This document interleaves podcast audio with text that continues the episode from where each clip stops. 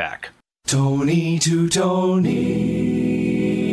On 93 WIBC. Hey, hey, welcome back to the Tony Kinnett Cast on 93 WIBC. Uh, it's time for a little Tony to Tony. And for that, you need another Tony. So we brought on Tony Katz. How's it going, man? Is that is that a thing? Is Sure, that why like heart to heart for 2024? Yeah, I, you know, I, I wrote the little music jingle for it, so you might as well use it. How are how are things on the morning side of WIBC? Uh, I, I haven't been fired yet, so I guess. Look, that that it's radio. That's clearly the uh, the arbiter. How, do you, you wake up? Do you have a job? It's like the it's the old joke. Uh, you, you wake up, you check the obituaries. If you're not in them, you have breakfast. It's it it is that. I'll take it. So the question that I've got, well, that a few people have sent in, is that with the the whole Trump DeSantis fight, with uh, the establishment GOP versus the populace, now Ronna McDaniel may be opening a line of credit for the RNC um, because it seems like there's not any money, and some people are saying that's because everyone is spending money on primaries or that the populists are using their own funds. Party's divided. So the question I've got is is it true the party's divided as much as the left is screaming on the media? And then we'll go from there. Nothing's is as true as what the left screams. Like, for example, when they tell you Joe Biden's serious about the border, they, they can scream it, but it doesn't make it. It doesn't. It doesn't make it serious. To the extent that the Republican Party is is divided, I sometimes wonder whether that's much more of a social media conversation than real life. But it hmm. is very obvious that the Republican Party, as an apparatus to engage focus, to do its job of getting people elected, of being able to engage in these potential uh, election litigations, which I have not heard thing one about. I have not heard Ronna McDaniel engage thing one about how they're going to ensure 2024 doesn't go down like 2020. Uh, that involves fundraising, and fundraising involves uh, a message, it involves sharing with people. It involves getting them engaged. And as a party, I'm not talking about where the activist set might be, or a or a Trump supporter, or a or a still DeSantis supporter, to the Right. extent that they're out there and would actually write DeSantis in. Uh, holy hell! Um, the the Republican Party is a big steaming pile of mess. I don't think that's remotely debatable. So then it's kind of I, I've heard the onus is on. Oh, excuse me. yeah, just choked me up a little bit there with your uh, your response. So the onus I'm told is is on people who understand conservatism to unite the factions again together. And this has been said over the last couple of weeks with some prominent columnists from the Wall Street Journal over to National Review. So my question to you is how do we start rebuilding the party to go somewhere new or to maybe start conserving something? I mean, Yeah, where do we actually go? I think that I think that's the the fundamental issue with with the question, which which is what does this have to do with conservatism? What what, what does any of the of the Republican uh, dysfunction, RNC dysfunction, Ronna McDaniel dysfunction, paying for Trump's legal issues dysfunction have to do with conservatism? That's a, that's a good question. None of it And- changes my philosophies. None of it changes Burke or, or Locke. None of Right. it changes uh, a, a conversation about Hayek. None of it conver- changes a conversation about uh, a, a, a value of of an ethic, of a philosophy that allows people to have the maximum amount of liberty with the least amount of government intrusion. Zero. So, so this isn't about conservatism worth a damn. This is about the the the the populists who decided that they control the party. They own the party. Okay, you control it. You own it. Figure it out. You can't raise a dime, and you're not ready for the challenges that you say were the reason that you lost in 2020. I don't know. Four years later, you don't have any money and you haven't learned a lesson. That sure as hell ain't about me. And I think that's really, well, I'm going to be quite frank. That's kind of what I wanted to hear because uh, obviously there are a lot of times when, you know, we just want to hear some soft, do gooded friendliness like, well, it's just going to take a little bit of time to get the party back on its feet. And again, as a, as a conservative, I don't see that any of the philosophies that I've been writing about or any of the things that I've been reporting on have been any detriment to the party. I mean, it's not my fault that, you know, Oz didn't get elected in Pennsylvania. And sure, Fetterman's been a totally different box of worms than we expected. But uh, looking into 2024, I'm not looking at how Coach K directed the team in building the team. I'm looking at like Coach K's ability to recruit and manage uh, basketball metaphors were really I, all I had. I got there. the Dukeism. I'm all right. I can go. I, I figured. So the question is, like, do we actually ever see?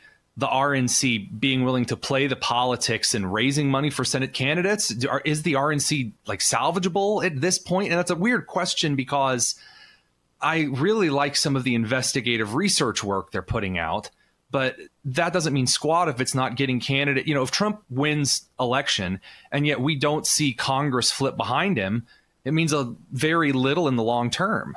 So, so investigative research. You mean like the rapid response stuff? Yeah.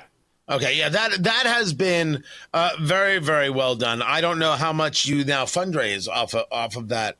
Uh, for for that's sure. the question. I mean, it, it makes for nice social media, but making for nice social media had lost 2022. Right, right. That that that that makes your base say, yeah, that's great. That's something I can share. And I'm not saying that isn't important uh, for social media, but but your question was, is the party salvageable? I think maybe maybe I, I, the, the question is it has to be because I, I, would argue that the vast majority of things are um, because things change and things morph i think the question is what is the purpose of the party right now if right. if if if the purpose of the party the republican party is to extol a value uh, well, that would be interesting. But if that value ran counter to something that Trump or Trump acolytes believed, they're not saying it. The CPAC, the Conservative Political Action Conference, came out and endorsed Trump before really the primaries got underway, which is a ridiculous thing to hear. Now, maybe that's the reason that the Conservative Political Action Conference is selling tickets for 90 bucks now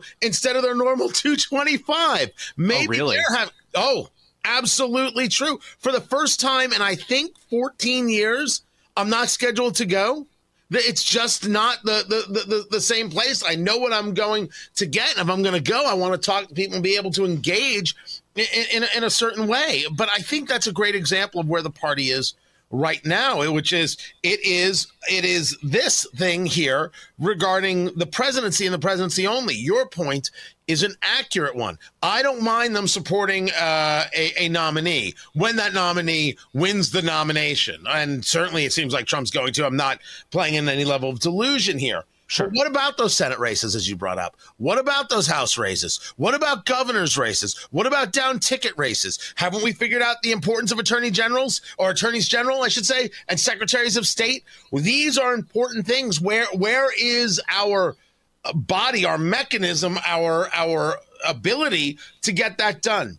They didn't show it to me in 2020. They didn't know that the courts were going to step in. They didn't know that there was going to be judicial malfeasance in, in Pennsylvania. Of course, they had to know. They got played. And now it's 2024, and you and I, who are at least observers, we're, we're not necessarily the smartest people in the room, we're, we're at least observers of the thing. Have mm. you hmm. seen anything that shows you that they're ready?